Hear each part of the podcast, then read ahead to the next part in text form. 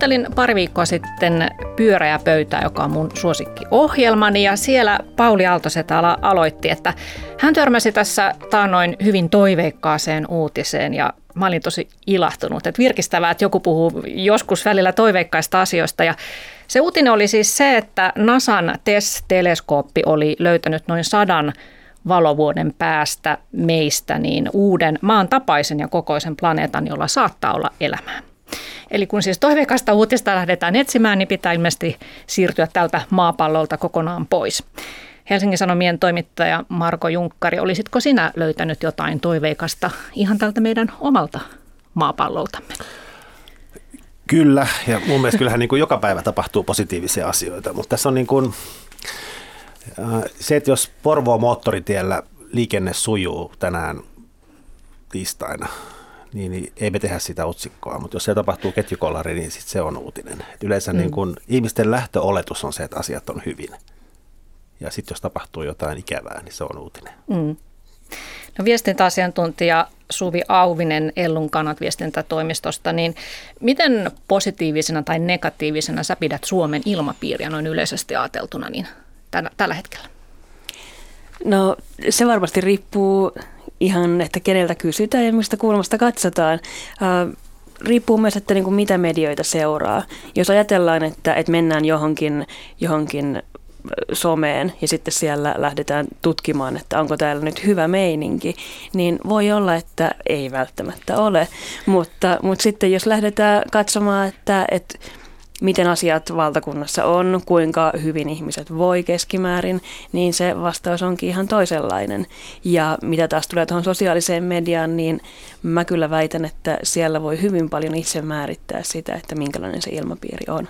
Mm, voi kääriytyä siihen omaan kuplaan. esimerkiksi. Niin, ja, ja voi myös vaikuttaa siihen, että, että miten itse viestii, voi vaikuttaa siihen, että minkälaisia, minkälaisia asioita kerää ympärille, minkälaisia medioita seuraa. Mm.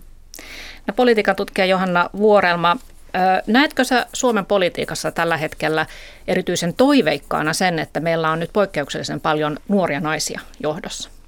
Niin no, politiikan tutkimuksessahan puhutaan edustuksellisuudesta paitsi niin, että siellä poliitikot edustaa tiettyjä asioita, jotka on äänestäjille tärkeitä, niin myös sillä tavalla, että siellä pitää olla sellaisia edustajia, jotka ovat mahdollisimman samankaltaisia kansalaisten kanssa. Eli siinä mielessä se on toiveikasta, että se edustuksellisuuden piiri laajenee. Eli se ei ole vain esimerkiksi miehet tai keski-ikäiset tai tietyn taustan omaavat miehet, jotka siellä edustaa, vaan että siellä on myös nuoria naisia, mutta se ei tietenkään riitä. Eli yhtäältä se ei riitä, että tulee nuoria naisia, koska yhteiskunnassa on paljon muitakin ryhmiä ja muitakin ominaisuuksia, jotka siellä pitää näkyä, mutta myös niin, että ne edustajan ominaisuudet ei vielä tarkoita politiikka sisältöjä. Eli sitten sen jälkeen pitää myös tehdä sitä toiveikkuutta vahvistavaa politiikkaa, mutta kansainvälisesti tällä on ollut kyllä aika merkittävä vaikutus, jos katsotaan sitä toiveikkuutta,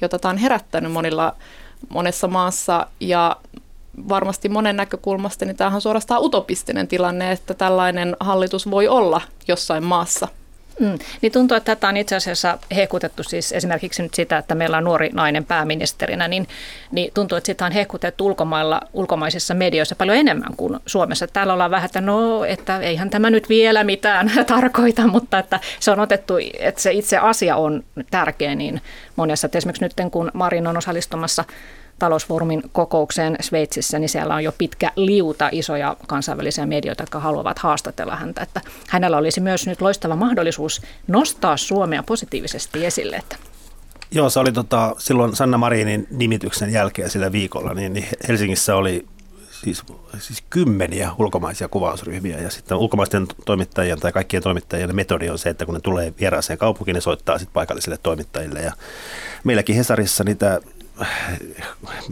soittajia tuli niin kuin kymmeniä ja sitten me niitä autettiin parhaan kykymme mukaan ja musta oli kiinnostavaa, mulle, mulle sitten napsahti semmoinen norjalainen Norjan Ylen kuvausryhmä, joka halusi tehdä Suomesta juttua ja heidän kanssaan vietiin sitten muutaman tunnin ja musta oli kiinnostavaa, että niin kuin Norja, jossa on ollut ensimmäinen naispääministeri joskus 86 tai 85 tai jotain tällaista. Ja tavallaan näin norjalaisille toimittajille se tavallaan na, sukupuoli, naiseus ei ollut se pointti, vaan se nuoruus.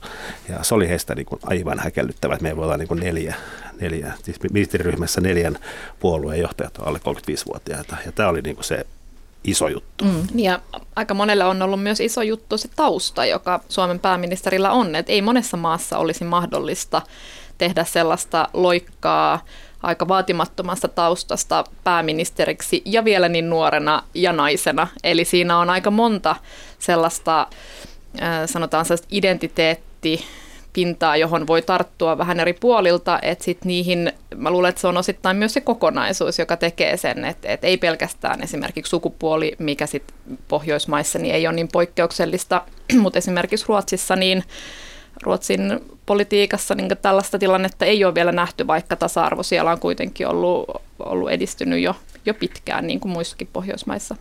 Niin ja mun mielestä tässä on just tullaan siihen kiinnostavaan kysymykseen, että, että mitä se tarkoittaa, että meillä on nuoria naisia tuolla johtavilla politiikan paikoilla ja myös mitä se ei tarkoita.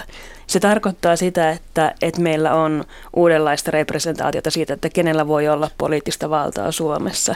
Se ei automaattisesti tarkoita, että näiden ihmisten päätökset on nyt kaikki hyviä ja kaikki sellaisia, mitä nuoret naiset kannattaa.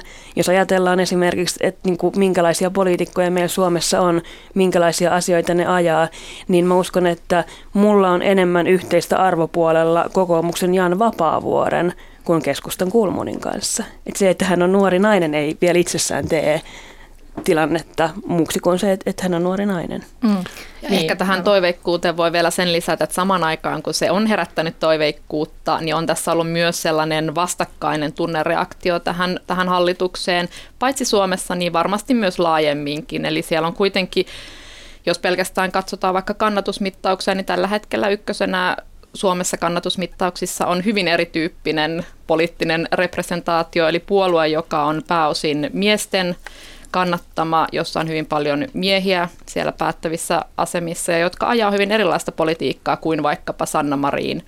Ja sitten kansainvälisesti niin ihan samalla tavalla, niin ei se herätä vält- äh, kauhean laajaa toiveikkuutta monissa piirissä, piireissä, että, että nuoret naiset pääsee sinne vallan kahvaan. Mm. Mutta olisitteko te odottaneet esimerkiksi nyt Sanna Marinilta itseltään enemmän semmoista juuri, että hän olisi ottanut asiakseen tämän positiivisen ilmapiirin luomisen, että hän olisi itsekin vähän enemmän hehkuttanut tätä nykyistä poikkeuksellista tilannetta.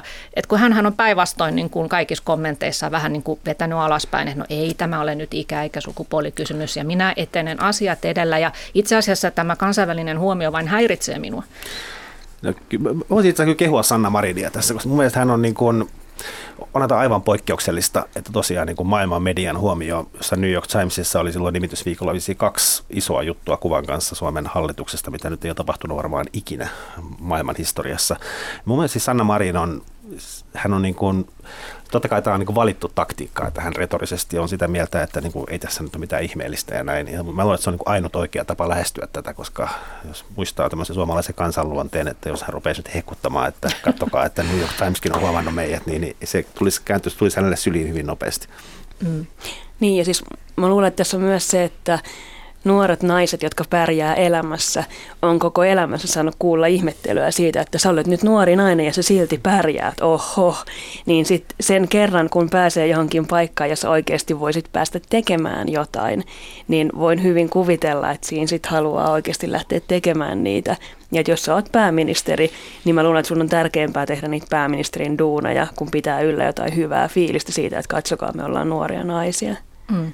Niin ja sitä paitsi niin näillä nuorilla naisillahan nyt on ne täsmälleen samat ongelmat ratkottavana kuin on ollut vanhemmilla miehilläkin tähän asti. Eli nyt sitten tarvitaan niitä näyttöjä, että he oikeasti toisivat jotakin uudistusta, kenties myös ö, uudistusta siihen politiikan tekemisen tapaan. Niin toisaalta kuitenkin poliittinen kulttuuri on hyvin vahva voima. Suomessa on kuitenkin aika vakaa poliittinen kulttuuri ja instituutiot aika paljon rajoittaa sitä, että miten paljon voidaan lähteä uudistamaan. Että se uudistaminen on usein sellainen retorinen keino, jota käytetään, kun halutaan sinne politiikan huipulle. Et, et esimerkiksi Juha Sipilähän puhui paljon siitä silloin ennen pääministeriyttä, että hän tulee ja uudistaa, ja jos hänestä tulee perinteinen poliitikko, niin, niin sit saa potkasta polveen ja, ja oli tämän tyyppistä. Ja tämä on itse asiassa aika, aika sellainen tyypillinen retorinen keino politiikassa, mutta sitten kun siellä politiikan huipulla ollaan, niin usein huomataan, että ei niitä toimintatapoja tai, tai varsinkaan niitä institutionaalisia rakenteita noin vain lähdetä uudistamaan, vaan se on usein niin, että itse asiassa se jatkumo on, on sitä politiikkaa määrittävä piirre. Tämä näkyy hyvin esimerkiksi, kun Obama valittiin Yhdysvaltojen presidentiksi, niin silloin oli paljon puhetta siitä, että hän tulee ja uudistaa. Mutta kun katsoo hänen poliittista perintöään, niin se oli itse asiassa aika samantyyppistä politiikkaa, jota hän teki esimerkiksi ulkopolitiikassa kuin kuin mitä se pitkä linja on, on ollut Yhdysvalloissa. Ja tämä sitten helposti tuottaa pettymyksen, että eikö tullutkaan sitä uudistusta, jota luvattiin. Hmm. Joo, ja siihen liittyy siis, eihän, eihän niin kuin Sanna Marin tai Katri Kulmoni, niin eihän hän yksin päätä. Ja siellä on kumminkin, hänellä on se puoluekoneisto takana, hän on tällä hetkellä kaikki tuijottaa kannatusmittauksia, ja se ei ole niin kuin, Siis uskon, että tavallaan politiikan teon kannalta on varmaan ihan hyvä, että meillä on nyt neljä, neljä tota, ministeriä ja ministeriryhmän puheenjohtaja, jotka on niin kutakuinkin samanikäisiä, puhuvat samaa kieltä ja ehkä ymmärtävät toisiaan niin kuin ihmisinä paremmin kuin 55-vuotias mies. Mutta tota, mä en usko, että kauheasti mikään muuttuu. Tällä hallituksella on ihan samat ongelmat. Edelleenkin hallitusohjelmassa on niin kuin työllisyystavoitteita, joita on niin kuin aika haastava tavoittaa, ja tästä on myös keskusta ja SDP on hyvin eri mieltä näistä keinoista, ja ei tämä vaikka Sanna Marin ja Katri Kulmuni puhuvat samaa 33-vuotiaan kieltä, niin ei se niinku auta siinä työllisyystavoitteessa. Mm. Niin, tai sitten jos mietitään, että minkälaiset ilmastohaasteet hallituksella olisi nyt taklattavana? Ja kuinka paljon sieltä annettiin lupauksia jotenkin tiettyjen puolueiden taholta ennen vaaleja, että nyt, nyt kaikki muuttuu? Ja mikä se oli se valtava toivo siinä vaiheessa, kun, kun nykyinen hallitus, tai no, siinä vaiheessa, kun, kun hallitus muodostettiin ja ajattelee, että, että minkälainen tilanne on nyt, niin se, että puolueissa, puolueiden puheenjohdossa on vaihtunut ihmisiä, niin keskustan ja demareiden linjat on kuitenkin ihan samat edelleen. Ja aika kiire olisi tehdä niitä ilmastotekoja. Näin on ja turpeelle ei edelleenkään tehdä ei. yhtään mitään. Ei. Mm. Mutta sen sijaan, kun puhuin politiikan teon tavoista, niin tota, olisi positiivista, että vihdoinkin laitettaisiin ne yhteiset tavoitteet ikään kuin päämääräksi ja mieluummin kuin tuota, ajettaisiin sen oman, oman puolueen suosiota. Niin, hyvät kuuntelijat, maailma näyttää pyörivän negatiivisuuden voimalla, politiikassa uhkakuvat jyrisevät vai näetkö sinä asian toisin? Jos niin, keskustele Yle Areenassa Sarivalto sivuilla. Siellä on otsikko Keskustele lainausmerkeissä uhkakuvista. Ja mä oon tässä saanutkin jo muutamia kommentteja kuuntelijoilta. Tässä eräs kirjoittaa, että en tiedä missä, mistä tässä kaikessa on kysymys. Onko maapallon liike juurisyltään negatiivista vai yltiöpositiivista, mutta kiva on kyydissä matkustaa. Luonnossa ja elämässä riittää ihmeteltävää. Mediassa riittää kohinaa. Osa lajitovereista, erityisesti sosiaalisessa mediassa, vaikuttaa elävän jatkuvassa kriisitilassa, mikä on tietenkin surullista. On ilmastoahdistusta, maahanmuuttoahdistusta, syömisahdistusta, uskontoahdistusta, uraahdistusta ja niin edelleen. Ja sitten on poliitikkoja, jotka tarjoavat helpotusta ahdistukseen, vastaavat niin sanotusti ihmisten aitoihin huolenaiheisiin. Tämä tapahtuu vahvistamalla ihmisessä olevaa huolenaihetta sekä herättämällä uusia, kuviteltuja tai todellisia ja antamalla lupauksen jostain paremmasta, kunhan ihminen muistaa äänestää oikeaa henkilöä tai puoluetta. Uskonnolliset liikkeet toimivat samoilla markkinoilla. Niin, mitä, mitä tuota sanotte tästä, että onko, onko meillä oikeasti poliitikkoja, jotka tarjoavat helpotusta ahdistukseen tai ainakin markkinoivat niin, että heillä on nyt ratkaisu kaikkeen, että äänestä minua. Niin. Tai tuleeko teille mieleen jotakin erityisen positiivisia poliitikkoja, jotka vaikuttaisivat ihan aidosti olevan toiveikkuutta luovia tyyppejä persoonaltaan? Tota, jos mä aloitan, siis ei tule mieleen. Mun mielestä, niin kuin, siis, siis, mun mielestä niin kuin politiikan, se, politiikan tavallaan puhetavan diskurssin se niin kuin peruslähtökohta on se, että asiat on pielessä. Ja se on niin kuin musta täysin ymmärrettävää. Että eihän se niin kuin, jos joku ihminen haluaisi tulla valituksi sanomalla, että asiat on nyt tosi hyvin. Valitse, se, valitse, valitse, mutta mä tarjotaan ratkaisuja niihin ongelmiin. No ehkä joo, mutta se kumminkin se puhetapa lähtee yleensä siitä, että asiat on nyt pielessä ja varsinkin jos sä äänestät tuota kilpailevan puolueen tyyppiä, niin sitten vasta sotkussa onkin. Kyllä se musta mm. negatiivisuus on politiikan retoriikan niin kuin keskiössä. Ja mun mielestä se niin kuin, musta, musta sille oikeastaan, niin kuin, mä en tiedä voiko sille mitään. Ja musta tähän taustalla on niin kuin markkinatalous. Ja mun mielestä ajatus siitä, että niin kuin ei se, että eihän, ei voi olla koskaan paikallaan. Pitää jatkuva kasvu, koko ajan pyritään johonkin parempaan.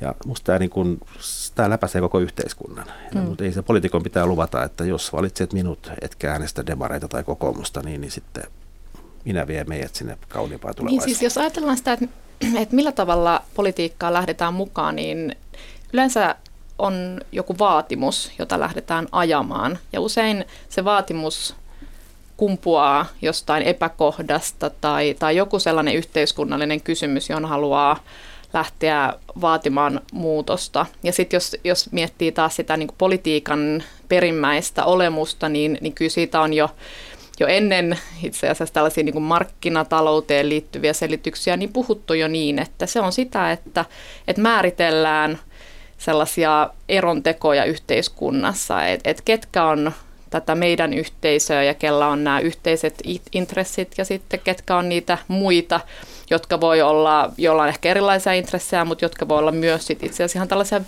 viholliskuvan kautta rakennettuja yhteisöjä. Ja siinä mielessä se politiikan tekemisen luonne on jo itsessään aika konflikti keskeinen. Ja se ei ole sellainen asia, mitä pitäisi lähteä ikään kuin muuttamaan, että yrittää saada ne konfliktit pois sieltä politiikan piiristä, vaan konflikteja pitää pystyä hallitsemaan. Eli politiikka on sitä, että että yhteiskunnassa on erilaisia intressiryhmiä ja niiden välisiä konflikteja voidaan rauhanomaisesti hallinnoida, eikä antaa tilannetta aja, tilanteen ajatua siihen, että niistä konflikteista tulee ihmisten välisiä vihamielisyyksiä. Eli siinä on se politiikan sellainen ydin, että et, et pidetään asiat ö, ikään kuin erillään siitä sellaisesta ö, ihmisten välisestä vihamielisyydestä. Ja nyt jos katsoo eduskuntaa, niin Mar- Mar- Marko Junkkari esimerkiksi varmaan tietää hyvin sen, että edelleenkin tämä aika hyvin kuitenkin tämä periaate on, on olemassa siellä eduskunnassa. sen jälkeen, kun ollaan käyty näyttävästi riitelemässä siellä täysistuntosalissa, niin sen jälkeen mennään kahville ja, ja ollaan edelleen hyvissä väleissä ja ollaan henkilökohtaisella tasolla kuitenkin, kuitenkin edelleen aika monestakin asiasta samaa mieltä. Mm. Mutta tota, Suvi Auvinen, sä viestinnän asiantuntija, niin viestinnässähän yleensä lähtökohtana on se, että positiivinen viesti tavoittaa ihmiset paremmin kuin ö, se, että olisi kauhean niin kuin vihasia, vi, vihasta viestintää. Niin, niin eikö tämä politiikassa voisi toimia kuitenkin, että Mulle tulee itselle mieleen siis Alexander Stubb, niin hän oli, mitä Twitterissä häntä seurasin, niin mun mielestä aika semmoisia ratkaisukeskeisiä twiittejä. Että hän yritti aina, niin kuin, että okei, että meillä on tämä ongelma, mutta tässä asiassa ollaan menty näin ja näin paljon eteenpäin. Ja täällä on taas tällainen onnistuminen ja iloitaan siitä. Mutta huonosti ja hänelle kävi. No kävi joo. Niin, ja mun mielestä tässä on nyt... Niin kuin, Täällä ei pärjää positiivisuudella. Musta on niin kuin totta, mitä, mitä Marko ja Johanna sanoo, että, että politiikka on luonteeltaan ehkä vähän erilaista kuin sellainen jotenkin yleisviestintä, missä nyt halutaan saada jotain kivoja fiiliksiä tai muita juttuja läpi ihmisille. Ja mä en tiedä mikä, mikä olo teillä on politiikan asiantuntijoina, mutta mun mielestä on näyttänyt siltä, että viime vuosina me ollaan niin kuin kyllä kes- siirrytty tässä niin kuin poliittisessa keskustelussa siitä, että, että aikaisemmin musta tuntuu, että on pidetty jotenkin hyveenä sitä, että sanotaan, että, että politi- politiikka on niin kuin yhteisten asioiden ajamista ja että halutaan nyt, että, että kaikille kuitenkin käy hyvin. Musta tuntuu, että se on eriytynyt tosi paljon siihen, että, että nyt sanotaankin, että me halutaan, että meidän jengille käy hyvin. Että se ei olekaan enää se niin kuin yhteiset asiat, mikä olisi tärkeää minkä mä ehkä näkisin, että, että se voisi olla sellainen joku politiikan ydinviesti, johon voisi mennä takaisin, että mentäisiin enemmän kohti sitä yhteisiä asioita ja pois sieltä niistä asioista, mitkä meitä erottaa, koska kuitenkin meillä on tämä nyt hyvin konkreettinen yhteinen asia, eli ilmastokriisi, joka on meidän kaikkien kun koko loppuelämän ratkaiseva kysymys ihan kohta, joka nyt pitäisi ratkaista siitä huolimatta, että, että mitkä on nämä meidän näkemykset siitä, kuinka politiikkaa pitää hoitaa. Se mun analyysi tuohon tohon liittyen, itse asiassa mulla on vähän samantyyppinen niin kuin tilannekuva siitä, ja, ja mä niin kuin toisin tähän sellaisen käsitteen, mitä tutkimuksessa käytetään, sen tunneregiimi, eli sellainen jaettu sellainen tunnekuvasto, joka on aina tietyssä ajassa ja, ja tie, tiettyjen kulttuuristen ö, kuin tällaisten sanastojen määrittämä. Ja, ja kyllä, kyllä jos tästä, tätä tarkastelee Suomen kohdalla, niin talouskriisi on ollut yksi aika merkittävä käännekohta ja toinen on ollut tämä pakolaiskriisi 2015. Ja nämä on molemmat tapahtunut tässä niin talouskriisi sieltä 2000-luvun loppupuolelta ja sitten siihen perään vielä, vielä tämä niin kuin Eurooppaa, eurooppalainen niin kuin kysymys pakolaisuudesta, niin siinä se tunneregiimi on kyllä jossain määrin lähtenyt muuttumaan siihen suuntaan, että on enemmän tullut sellaista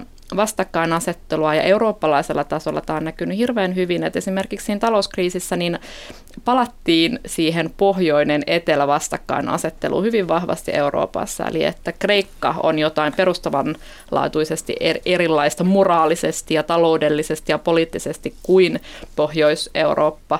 Ja ja se sellainen kuvasto, niin se oli aika läpitunkeva eurooppalaisissa keskusteluissa ja, ja myös Suomessa. Mä itsekin mä oon tutkinut sitä sitä 2011-2012-luvun äh, vuosien keskustelua mediassa.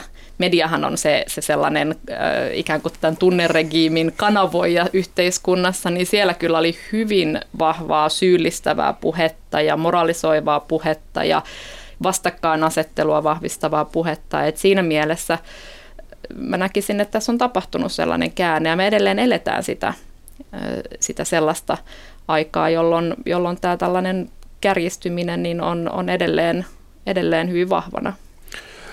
Joo, ja sitten mä oon täsmälleen samaa mieltä, ja sitten siihen päälle vielä tavallaan sosiaalisen median, internetin nousu, mikä tuo sen megafonin ihmisille, joilla ehkä aikaisemmin ei ollut ääntä, nyt niillä on ääni, ja sitten on myös ihmisiä, jotka aika lailla kehottaa heitä huutamaan. niin. No tota, tuleeko teille, tai oikeastaan mä voisin tässä välissä nyt kerrata, ketä täällä on studiossa. Tässä oli siis äsken äänessä Helsingin Sanomien toimittaja Marko Junkkari.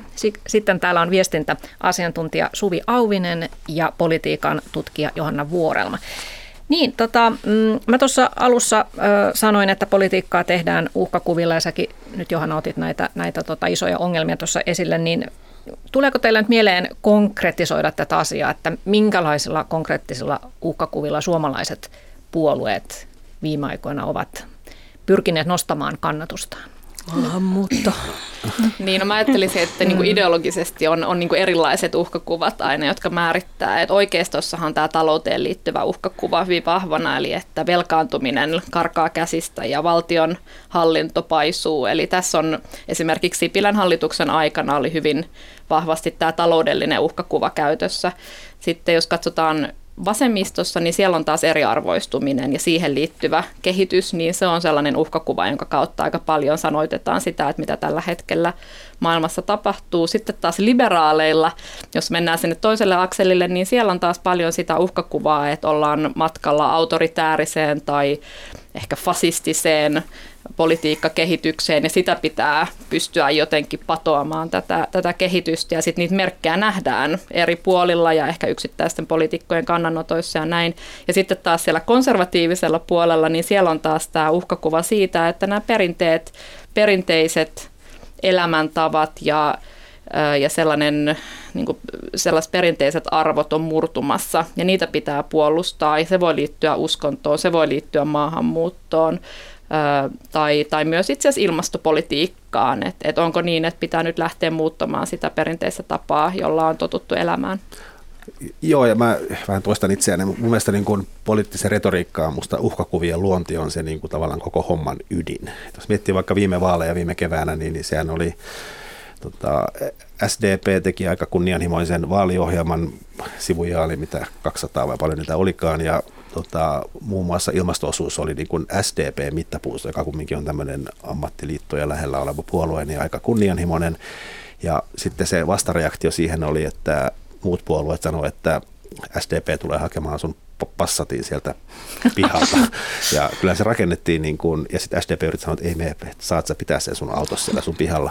Ja koko se keskusteluhan lähti niin kuin uhkakuvista, joko siitä, että ilmasto ilmastokriisi tuhoaa maapallon tai sitten sun passatti viedään pihasta. Sitähän mm. keskustelu oli ennen vaaleja. Niin ja siis nimenomaan juuri näin kaikille näille uhkakuville yhteistä se, että, että se on aina niin kuin, että jos sä meet nyt tuon toiseen leiriin, niin sitten tämä uhkakuva toteutuu. Eikä niin, että me ajamme tätä ja tätä, että, että, että olisi niin kuin tavallaan positiivinen kärki siinä. Mutta nämä uhkakuvat siis ilmeisesti tehoaa, koska tällä hetkellä perussuomalaiset, jotka, joka nimenomaan pitää yllä tätä maahanmuuttouhkaa ja, ja ilmastotoimien uhkaa, niin tuota, se näyttää purevan, koska kannatus on aivan poikkeuksellisen suurta. Ja, ja heillä myös on se, että me suomalaiset, meidän elämäntapa on uhattuna, jos te kannatatte nyt noita muita. Niin varmasti noin, mutta sitten kyllä mä mietin myös ihan sitä tilastollista faktaa, että jos katsotaan Suomen eri kuntia, niin aika monessa kunnassa tällä hetkellä on se tilanne, että siellä myös ihan se ympäristö antaa sellaista signaalia, että ollaan menossa huonompaan suuntaan, että siellä on muuttotappio, työpaikat lähtee monista kunnista, palvelut lähtee monista kunnista, väestö ikääntyy. Eli se ympäristö, johon on tottunut ehkä viimeisen, viimeisten vuosikymmenten aikana, niin se menee huonompaan suuntaan. Eli siinä mielessä se viesti, jota sitten perussuomalaiset tai joku muu puolue antaa siitä, että, että on uhkia ja ollaan menossa huonompaan suuntaan, niin kyllä se varmasti resonoi aika vahvasti, jos samaan aikaan viesti siitä ympäristöstä on, että et, et, et siltähän se näyttää. Ehkä se, niin se maailma näyttää hirveän erilaiselta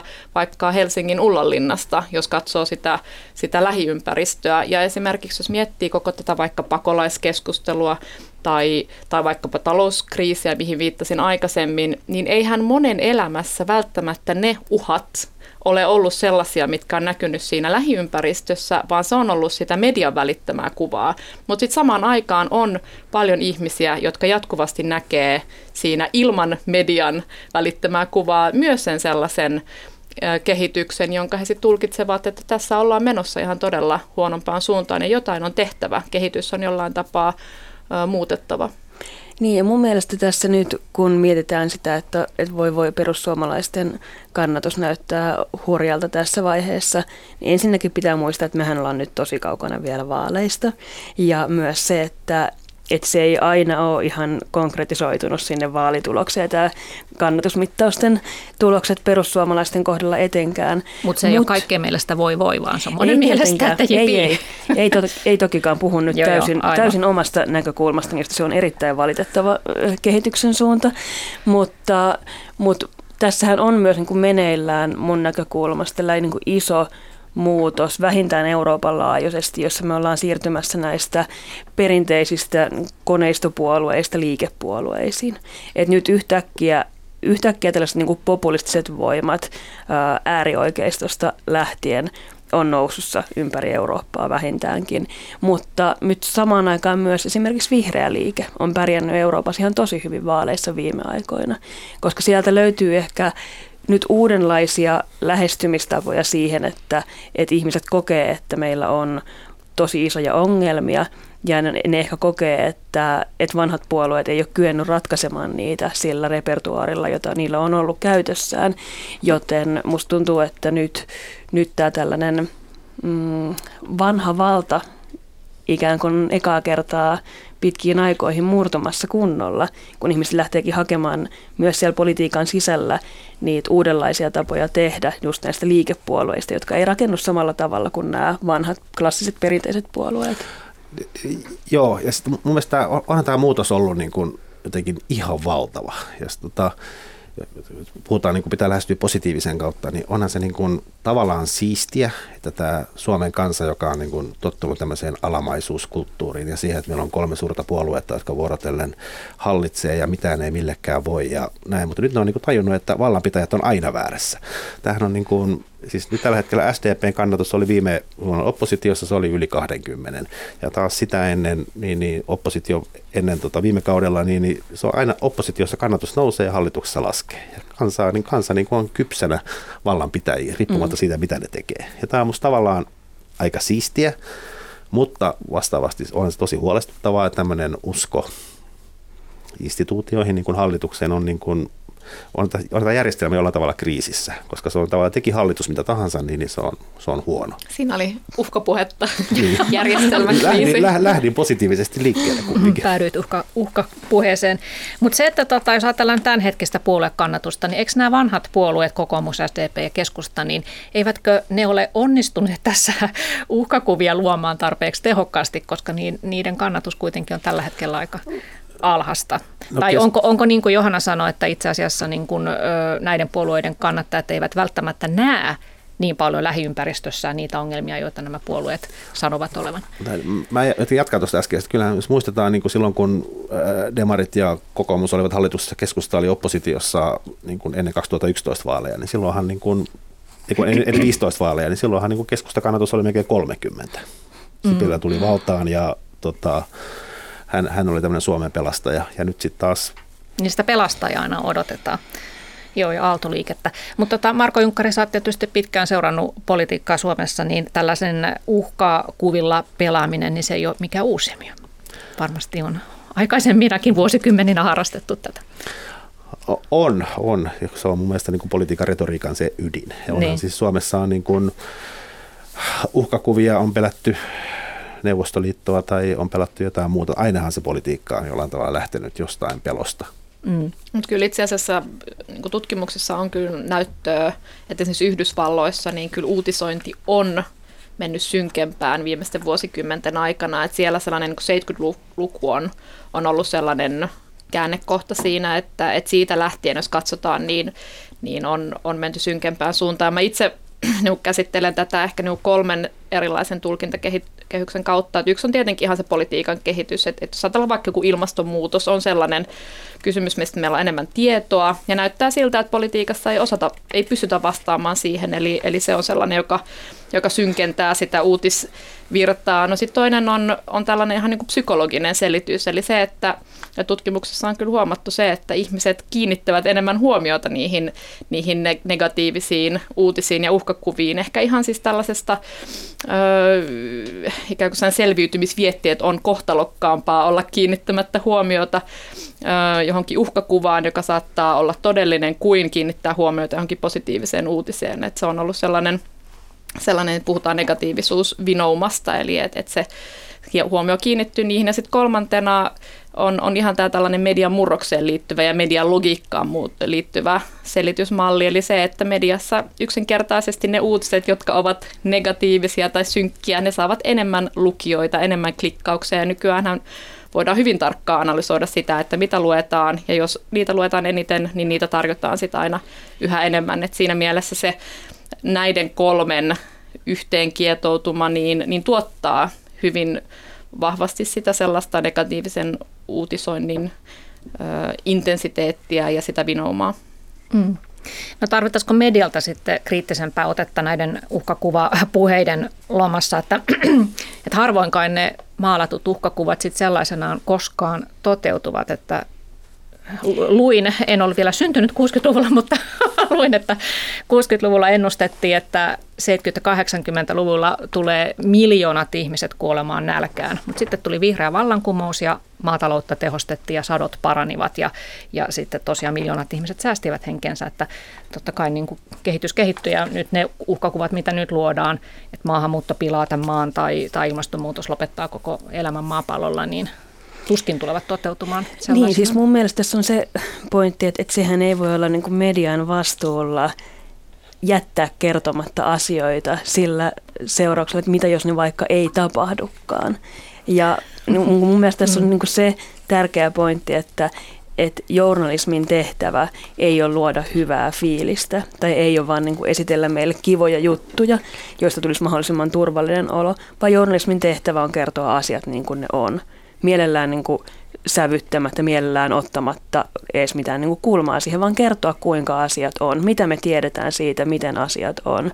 Ja se on se, mitä media tekee parhaimmillaan. Totta kai siellä on, on toimittajia ja on toimituksia, jotka ottaa erilaisia kulmia asioihin, mutta, mutta mä toivoisin, että, että me voidaan sitten jättää se kaiken muun viestinnän harteille luoda sitä hyvää fiilistä. Ja me voitaisiin pitää journalismi omana linnakkeenaan, joka sitten vaan kertoo asiat niin kuin ne on. Ja eihän tavallaan sen määrittely, että mikä on hyvä ja huono uutinen, niin se on hirveän vaikeaa sen takia, että, että usein on niin, että joku uutinen on hyvä tietylle ryhmälle ja se on huono toiselle ryhmälle, vaikka talouteen liittyvät mm. uutiset on niin tällainen perinteinen, että, että jos vaikka politiika, politiikassa tehdään päätös, leikkauspäätös, niin se ei, se ei ole se voi olla positiivinen uutinen monelle, monelle yhteiskunnalliselle ryhmälle ja, ja sellaista politiikkaa, jota halutaan, mutta tässä mä oon ihan samaa mieltä kyllä Suvin kanssa, että ehkä se jako hyvin ja huonoon, huonoihin uutisiin, niin se vie sitä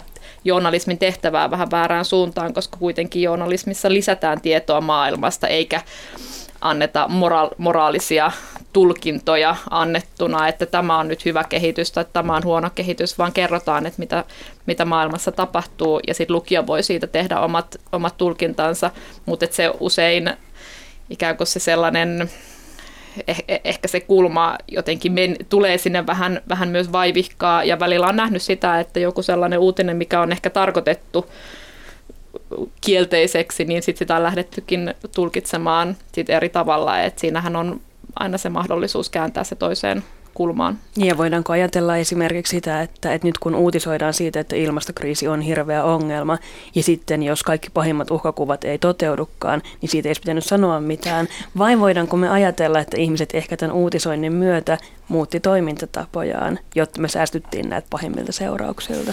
Aivan, että uhat luovat myös muutosta. Niin voisin sen kiittää Johanna ja Suvia. Musta oli mahtavaa, että puolustitte journalismia näin kauniisti. mutta tota, siis, jos miettii, tässähän oli muutama vuosi sitten tämä ruotsalainen Hans, Hans Ruslingin tämä kirja, mikä faktoja maailma vai mikä se olikaan, mm. missä hän, hän kaivoi niin kuin faktoja jonkun kollegansa kanssa erilaisista maailman asioista ja pystyi osoittamaan, että itse asiassa asiat on, siis lapsikuolleisuus kasvaa joka ikisessä maailman maassa tällä hetkellä, että asiat on tällä hetkellä maailmassa paremmin kuin koskaan aikaisemmin ja ne on huomenna vielä paremmin kuin tänään. Ja se kirjahan myi valtavasti ja oli tämmöinen niin kuin, ihmisistä oli niin kuin makeeta huomata, että totta tosiaan meillähän itse asiassa maailmalla menee paremmin kuin media kertoo ja kukaan on voinut olettaa. Mutta tässä päästään taas siihen, koska se on niin kuin jokaisen niin kuin siellä selkäytimessä on se ajatus, että asioiden pitäisi mennä parempaan suuntaan. Ja sen takia se uutinen on aina niin kuin joku poikkeama tästä kehityksestä. Niin sen takia ne negatiiviset uutiset on, on uutisia, koska silloin asiat ei, eivät mene parempaan suuntaan. Ja sitten myönnettäkään, koska nyt itse olen toimittaja, niin, niin tota, äh, mitä se nyt sanoisi, siis kyllähän niin positiivisten juttujen tekeminen on tosi vaikeaa. Se on, niin kuin, siis se on niin kuin, toimittajan työssä on niin kuin helpompi olla, olla negatiivinen ja olla vähän ilkeä. Ja jos mä tekisin Johanna Vuorelmasta jutun, niin varmaan mä keksisin jonkun negatiivisen asian, millä mä vähän häntä niin kuin jutussa sitten voisin, että et, et juttu ei näyttäisi liian puffilta. Se on, niin kuin se, toimi, se, se on toimittajan mm. työssä, se on niin kuin, toimittajalla on henkisesti helpompi olla vähän ilkeä tai vähän negatiivinen kuin silleen vaan niin kuin silleen niin kuin tämmöisen pelkkää vaaleanpunaista hattaraa. Ja Mutta tämä, ihan sama, tämä sama, sama itse asiassa toistuu tutkimuksessa, että, että on, on tarkasteltu esimerkiksi sitä, että millä tavalla kansainvälisen politiikan tai kansainvälisten suhteiden teoriat, että minkälaisia tarinoita ne pitää sisällään. Ja siellä yksi sellainen aika tyypillinen ja laajasti jaettu tarinatyyppi on tragedia. Eli se, että sitä tarinaa maailman politiikan rakenteista kerrotaan paljon nimenomaan niiden synkkien kuvien kautta. Ja sitten jos, jos, jos palataan siihen niin poliittiseen retoriikkaan, niin kyllä poliitikolle on paljon, ö, sanotaan, niin kuin sillä tavalla ehkä niin kuin strategisesti parempi kertoa niitä synkempiä tarinoita, koska niiden kohdalla ei ole sitä vaaraa, että ne jää ikään kuin toteutumatta, koska sitten jos se jää toteutumatta se uhkakuva, niin mm. sitten se on vaan positiivista. Kun taas jos poliitikko kertoo näitä, näitä optimistisia ja, ja toiveikkaita tarinoita siitä, miten päästään tähän ja tähän kehityskulkuun. Se on, kyllä, just näin. Ja sit silloin, silloin on vaarana yhtäältä se, että sitä lähdetään heti hyvin vahvasti kritisoimaan. Ja toisaalta se, että se ei toteudu, mikä on politiikassa usein hyvin todennäköistä, että ne ei toteudu. Ja strategisesti niin poliitikko mieluummin valitsee sen vaihtoehdon, että, että kerrotaan Joo, nyt synkkiä. Se vaatii, niin kuin, itse asiassa positiivisuus vaatii niin kuin valtavaa rohkeutta. Jos miettii vaikka niin kuin pääministeri Jyrki Kataista aikoina, joka ilmoitti, kun finanssikriisi alkoi, niin hän sanoi eduskunnassa, tai itse asiassa hän nyt ei sanonut vissiin näin tar- tarkalleen, mutta hän lupasi, että nyt te politiikka ottaa niskalenkin markkinoista. Ja tästähän, kun kriisi vaan syveni ja paheni, niin tästä Kataista pilkattiin sitten vuosikausia. Ja vaikka Katainen oli eräällä tavalla ihan oikeassa, kyllähän niin kuin finanssikriisin myötä sääntely lisääntyi, politiikan rooli maailmantaloudessa kasvo, niin kuin keskuspankkien rooli kasvo.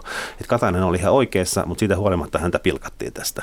Ja sama on niin kuin se, että jos mä edelleen mietin tätä Johanna Vuorelma henkilökuvaa, niin, niin olisi se niin kuin, se olisi niin kuin... Sun pitää kyllä nyt kirjoittaa siellä. Ehkä mä teen sen vielä, mutta se on. Varo sanoja se nyt se on, niin kuin, se on toimittaja ottaa kauhean riskin, jos mä pelkästään vaan ylistän ja kehun Johannaa, ja sitten paljastuukin, että Johanna ei olekaan ihan niin täydellinen, niin se on niin kuin noloa sille kirjoittajalle. Se vaatii niin kauheita rohkeutta olla pelkästään positiivinen. Niin, täytyy turvata selusta ja olla varmuuden vuoksi negatiivinen. Kyllä. Mutta voisiko, tota, jos vielä nyt mennään tuohon poliitikkoasiaan, niin öö, mä nyt vähän luen, luen teidän vastauksia niin, että teidän mielestä ei voisi olla ihan täysin uskottava poliitikko sellainen, joka aina aina kaikesta löytäisi positiivisen puolen ja aina toisi esille, että joo, meillä on tämä ongelma, mutta eikös me tästä nyt voitaisiin edetä näin ja näin. Ja, ja minä uskon, että tämä, tämä tulee muuttumaan. Me varmasti löydämme ratkaisun. Niin no politiikassahan karisma on, on se, mikä lisää poliitikkojen auktoriteettia ja, ja esimerkiksi Suomessa niin kyllä karisma on kytkeytynyt hyvin vahvasti sellaiseen kulttuuriseen kuvastoon, jossa synkistellään ja, ja ollaan, ollaan aika pessimistisiä. Et mun mielestä Alexander Stubbin esimerkki, jonka toit esiin, niin se on aika kuvaava siitä, että kun hän tuli politiikkaan, hän oli nimenomaan tällainen optimismia ja, ja, ja toivoa jotenkin uhkuva. Ja, ja sitten siinä vaiheessa, kun hänen rooli muuttui ulkoministeristä valtiovarainministeriksi ja pääministeriksi, niin myös se hänen tapansa kommunikoida muuttui. Eli mentiin enemmän siihen synkempään suuntaan ja enemmän uhkakuviin. Hänellä oli aika paljon, mä itse tutkinut sitä, miten, miten esimerkiksi tällaista uskopuhetta käytetään politiikassa, niin hänellä oli se, hänen, hänen tapansa käyttää uskopuhetta oli se, että hän niin kuin vastuutti muita, että, että, että kyllä minulla on uskoa ja minä olen positiivinen, mutta onko teillä? Eli teidän kaikkien pitäisi lähteä mukaan tähän positiiviseen kierteeseen ja silloin alkaa tapahtua positiivisia asioita siellä, siellä Suomen taloudessa. Mutta tämähän on enemmän, tähän, tässähän on uhkakuva kuitenkin taustalla, että jos ette usko, niin, niin silloin mennään kielteiseen suuntaan. Et usein sellainen uskopuhe ei ole suoranaisesti sitä, että sanotaan, että et, et, et, nä, et tämä ja tämä uhka on, vaan se kiertyy usein vähän tällaisiin ehkä, ehkä sinne rivien väliin ja, ja siinä on kuitenkin se sama, sama vaikutus. Eli mm. että vastuutetaan joku ryhmä toimimaan tietyllä tavalla. Jos näin ei toimita, niin tulee kielteinen kehitys. Niin, tota, mä vielä tästä jatkan, että tota, kun yksilötasollahan puhutaan tämmöisestä resilienssistä, eli että ihmisellä on kyky säilyttää toimintakyky haastavissakin tilanteissa ja uskoa myönteisyyteen, jos hänellä on sellainen myönteinen ajattelutapa muutenkin. Niin eikö me tarvittaisiin kansakuntanakin, jotta tämä ilmapiiri muuttuisi positiivisemmaksi, niin sitä, että meillä olisi joku, joka loisi meille sitä uskoa sen tulevaan. Sehän voisi luontevasti olla vaikkapa presidentti, mutta tällainen tuota, kansan isä tai äiti, joka, joka tuota, vähän niin kuin lohduttaisi pieniä ihmisiä. Niin, tuossa ennen lähetystä vähän pohdittekin, että onko Sauli Niinistö positiivinen ihminen? No täältä tuli politiikan asiantuntijalta kova tyrmäys siihen, että ei ole. mä, mä, mä siis lähdin etsimään sitä, että, että onko Niinistön uuden vuoden puheesta löydettävissä jotain positiivisia fiboja, mutta täällä kyllä analyysini tyrmättiin täysin, joten en vie sitä sen pidemmälle tässä. mutta, mutta mä lähtisin myös ehkä miettimään sitä, että että onko se sitten nimenomaan poliitikkojen tehtävä olla niitä, niitä positiivisen, positiivisen viestinnän eteenpäin viejiä, jos kuitenkin me ollaan nyt tässä päätymässä siihen, että, että politiikka pohjimmiltaan on sitä uhkakuvien luomista ja, ja se mm. nojaa siihen, että Mutta kun että se ei saa olla mediakaan, sekin tuli nyt Kuka se sitten on? Kuka niin, niin, no, siis tietenkin mä lähden kysymään sitä, että täytyykö sen tulla ylhäältä päin vai voiko se tulla meistä ihmistä itsestämme, niin, koska me kuitenkin kaikki ollaan tasavertaisia keskustelijoita yhteiskunnallisessa keskustelussa. Voidaanko me lähteä miettimään, että, että voiko se alkaa sieltä omalta tontilta se positiivisen ilmapiirin luominen. Ja että esimerkiksi ihmiset, jotka on aktiivisia sosiaalisessa mediassa, kuten allekirjoittanut, niin kyllä sitä varmaan joutuu miettimään, että, että minkälaista sävyä siellä käyttää, minkälaisia asioita nostaa esiin, koska mulla esimerkiksi ei ole samanlaista vastuuta kuin poliitikoilla luojan kiitos, en sitä ikinä haluaiskaan. Mutta, mutta ehdottomasti mun mielestä nyt tässä niin kuin ilmastokriisin maailmassa me tarvitaan enemmän ajatusta siitä, että asiat on vielä pelastettavissa ja että meillä on maailmassa hirveän paljon hirveän hyviä asioita, jotka on pelastamisen arvoisia ja puhetta siitä, että vielä ei ole liian myöhäistä. Et nyt etenkin kun me katsotaan ilmastonmuutos-uutisointia ja sitä viestintää, mitä me siitä nähdään, niin etenkin siellä korostuu se, että nyt on liian myöhäistä. Nyt niin kuin 1,5 astetta on menetetty jo, nyt koralliriutat tuhoutuu, Australia palo, nyt ei ole, koalakarhut on nyt käytännössä kuollut sukupuuttoon. Miljardi elokkaa kuollut. Miljardi eläintä kuoli. Niin totta kai tässä tulee vähän pala kurkkuun itse kullakin. Mutta tässä on just se, että kaiken tämän keskellä se negatiivinen tieto, mitä me saadaan, ei saa lamauttaa meitä, vaan sitten pitää pystyä löytää tapoja kanavoida se positiiviseksi toiminnaksi, joka muuttaa maailmaa parempaan mm. suuntaan. Eli toimia jonkun puolesta eikä Kyllä. Jotain, jotain vastaan. Joo, toi, mä olin itse asiassa, toi oli kauniisti sanottu ja tota, mä olisin jotenkin lisätä tähän niin kuin, niin kuin, haluaisin puhua vähän kansanluonteesta, mikä kohta voi sitten tutkia tyrmätä, mutta, mutta siis kyllähän, niin kuin, kyllähän, kyllähän me suomalaiset, me ollaan niin kuin, me, me, me tykätään niistä molliiskelmistä ja kyllähän meillä, niin kuin, meillä on sisäänrakennettuna se semmoinen, niin kuin, että jos joku, joku niin kuin, puhuu duurissa, niin onhan se aika epäilyttävä, ehkä vähän tyhmä. Niin kyllähän meillä niin kuin, sen takia presidentti tai poliitikkojen myös, ei ne niin kuin, säilyttääkseen uskottavuutensa, niiden pitää maalata niitä uhkakuvia, koska muuten me ei jotenkin uskota niihin. Ja mä luulen, että tämä on, tämä on maailmanlaajuinen ilmiö politiikassa kaikkialla. Mä luulen, että tämä korostuu erityisesti Suomessa. Et mun mielestä niin kuin, jos joku rupesi puhumaan niin kuin Suvi äsken, että kyllä tässä maailmalla on vielä toivoa, niin ei se olisi kauhean niin kuin uskottava, jos olisi niin, no tässä, Sillä tavalla me ollaan puhuttu tästä niin kuin monesta erilaisesta tavasta tuottaa sitä kielteistä tai negatiivista kuvaa maailmasta. Et siinä mielessä mä ehkä erottelisin kuitenkin sen, että, että yhtäältä tunnistaa näitä, mihin, mihin Suvi viittasi, että, että, että tunnistaa niitä kehityskulkuja, jotka on negatiivisia ja myös se sellainen negatiivisuus vinouma, eli se, että niihin kiinnitetään enemmän huomiota. Että se on kuitenkin sellainen, mikä lähtee ihmisten omasta toiminnasta, että mihin kiinnitetään huomiota. Mutta sitten toinen asia on se, että millä tavalla niihin reagoi, eli se, että vaikkapa politiikassa, että, että onko niin, että jäädään siihen uhkakuvien tasolle ja lietsotaan niitä vai, vai tarjotaanko, äh, tarjotaanko siihen äh, ratkaisuja.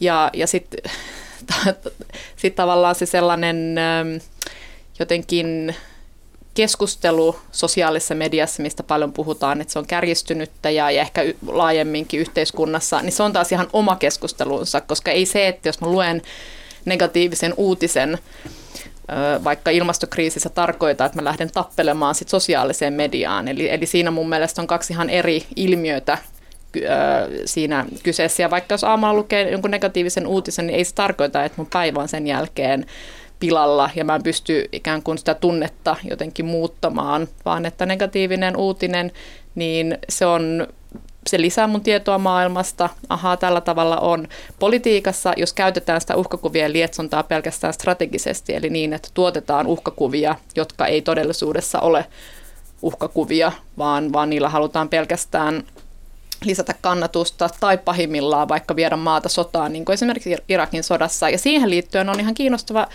katsoa sitä tilannetta, että kun Euroopassakin oli sotapropagandakoneisto, oli, kävi kovalla kovaa vauhtia, niin, niin siitä huolimatta eurooppalaiset suurin osa ei lähtenyt mukaan siihen. Eli se, eli se sodan vastainen koalitio oli hyvin vahva Euroopassa. Eli siinä alussa, kun kysyit sitä, että milloin uhkakuvat ei ole toteutunut, niin, niin yksi tapa myös katsoa sitä on, on se, että milloin se uhkaretoriikka ei ole tepsinyt. Ja on paljon tilanteita, missä se uhkaretoriikka ei tepsi, ja se on mun mielestä hirveän hieno merkki aina siitä yhteiskunnan, ehkä siitä resili- resilienssistä myös, että, että ei, ei lähdetä kaikkeen siihen uhkakuvalietsontaan mukaan, vaan pystytään kriittisesti tarkastelemaan, että onko tässä todella sellainen uhkakuva, jota nyt annetaan ymmärtää. No niin, toiveikasta. Joo, ja jos muistelee sitä Irakin sotaa, minusta oli loistava esimerkki, mutta sinnehän muun muassa Britanniahan lähti, ja Tony Blair, silloinen Britannian pääministeri, tota, perusteli sen kansalle, miksi he lähtevät Yhdysvaltojen rinnalla tähän sotaan. Ja muistaakseni silloin se yleinen mielipide oli sodan kannalla, kun Tony Blair sen perusteli. Joo, Britanniassa, ja, mutta Britanniassa, Euroopassa, kyllä, Euroopassa mutta yleisesti. Jäl, mm. Joo, täsmälleen näin, mutta siis jälkikäteen sitten paljastui, että tota George W. Bushin argumentit olivat olleet väärät ja todisteita ei ollut. Ja sitten tästähän niin kuin tavallaan Tony Blairin, joka oli ollut siihen asti suuri, suuri tämmöinen Labouria uudistanut pääministeri ja näin, että hänen, maineensa romuttui siinä aivan täysin, koska hän valehteli kansalle. Näinhän se tulkittiin. Hmm. Mä ottaisin nyt vielä tähän loppuun tätä median, median roolia, niin tota, kun Suvi Auvinen sanoi tuossa aikaisemmin, että ihan media voi lähteä niin kuin kertomaan niitä kivoja fiilis, positiivisia fiilisjuttuja, kun maailma nyt on mitä on. Mutta eikö yhtä lailla ole totta, että kuten tämä edesmennyt ruotsalaistutkija Hans Rusling on ottanut esille näitä pitkiä kehityskaareja, että meillä esimerkiksi köyhien määrä maailmassa on puolittunut sitten 90-luvun ja enemmistö kaikista maailman tytöistä saa peruskoulutuksen ja niin edelleen. Niin edelleen. Eli siis siinä mielessä isossa mittakaavassa maailma menee koko ajan parempaan suuntaan, niin eikö niitä voisi välillä nostaa sinne uutisvirtaan, että kun sanoit Johanna tuossa, että, että aamulla luet sen negatiivisen uutisen, mutta eipä se nyt välttämättä vaikuta siihen päivään mitenkään, niin voisiko meidän, meidän maailmankuvaan ja olotilaan vaikuttaa se, että me saataisiin kuitenkin päivittäin myös sitä signaalia siitä, että asiat menee eteenpäin. Ilmastonmuutoksellekin on ihmisiä, jotka tekee jatkuvasti, puurtavat sen tor- torjumiseksi, tekevät töitä. Et siis tällaisia Kyllähän niitä silloin tällöin on jotakin pieniä, mutta Hesarissakin niin ei ole enää semmoista kivaa pikkupalstaa, missä kerrottaisiin semmoisia arkipäivän kivoja sattumuksia, miten ihmiset ovat auttaneet toisiaan ja voisivat uskoa siihen, että maailmassa on myös hyvää. Kyllä, mutta kyllä mä nyt se, että nyt tuli ihan väärään kuvaan, kyllä meillä Helsingin Sanomissa mun mielestä joka päivä on myös positiivisia asioita. Kyllä mm. siellä on niin kuin on myös positiivisia juttuja. Ei se nyt lehti ihan pelkkää niin kuin dystopiaa. No ei ole kyllä. Siinä on ehkä tällainen fiilis tulee siis justiin tämä ajatusvääristymä, että sitä kiinnittää itsekin huomiota niihin negatiivisiin enemmän. Niin siis mun mielestä on selvää, että, että kyllähän meillä on on paljon niin kuin laadukasta journalismia myös niistä kivoista asioista. Ja etenkin jos ei ole nyt ihan vaan niin kuin muutamassa kotimaisessa päivälehdessä kiinni, mm-hmm. niin maailmalla tehdään hirvittävän laadukasta journalismia koko ajan. Siis mä luen itse paljon New York Timesia. Siellä on jatkuvasti tosi kiinnostavia, tosi laajoja juttuja siitä, että, että minkälaisia edistyksiä tieteessä on saavutettu esimerkiksi äh, tälle kansankielellä esitettynä niin, että meikäläinenkin sen ymmärtää. Ja, et kyllähän se just, että et minkälaisia uutisia sitten jaetaan, niin se määrittelee sitä, että et miten me nähdään, nähdään vaikka media, että et minkälaisia uutisia siellä uutisoidaan. Se, että jos haluaa, että ne kivat uutiset NS menestyy ja nousee enemmän pinnalle, niin sitten sieltä vaan klikkaamaan niitä auki, jakamaan mm. niitä kivoja juttuja, kirjoittamaan niihin saatteita ja näin jokainen meistä itse voi vaikuttaa siihen. Että eihän sitä voi vain jättää median niskaan, että te olette nyt kertonut vaan näistä kahdesta kivasta jutusta. Joo, ja sitten mun mielestä myös Hesarin niin viime aikojen luetuin juttu oli tässä muutama kuukausi sitten. Meillä oli semmoinen niin kuin lukijoille mahdollisuus kertoa, minä päivänä, minä päivänä ne on syntynyt, ja sitten se juttu oli tämmöinen niin data, datajournalistinen tuotos, joka niin kuin tavallaan kertoo, että minkälaista silloin sinä päivänä vuonna 1971 oli, kun sä mm. synnyit. Ja se, sitä luettiin niin kuin satoja tuhansia kertoja, ja se oli meidän niin kuin varmaan syksyn luettu juttu. Ja siinä oli, se oli sinänsä pelkkää positiivisuutta. Että niin, ja siis kyllähän, jos katsotaan näitä kansainvälisiä mittareita, joista itse asiassa uudis, uutisoidaan, uutisoidaan aika laajasti myös Suomessa. Suomi on siellä usein kärjessä, niin yksi niistä mittareista on tämä onnellisuusmittari. Ja, ja kyllä sen perusteella niin kyllä Suomessa kuitenkin ehkä se normaali tila tai se sellainen normaali ennakko-oletus on se, että asiat menee tällä hetkellä aika hyvin ja se negatiivinen uutinen on kuitenkin se poikkeus siihen, siihen siihen olotilaan. Ja, ja siinä mielessä, mitä Marko Junkkari sanoi siellä aikaisemmin, niin jos se oletus on, että Porvoossa liikenne sujuu, sujuu hienosti ja sujuvasti, niin silloin se poikkeus siihen on se ketjukolari tai, tai muu. Ja vähän samalla tavalla sit muillakin niin kuin elämän alueilla, että, että ajatellaan, että koulut, per, koulut niin kuin toimii ja sitten se poikkeus on se, että siellä menee joku ää, huonosti No niin, aloitimme Porvoon valtatiestä ja lopetimme siihen. Moottoritiestä. Jo, moottoritiestä. Kiitoksia Marko Junkkari, Suvi Auvinen ja Johanna Vuorelma. Kiitos. Ja kiitos, kiitos. hyvät kuuntelijat.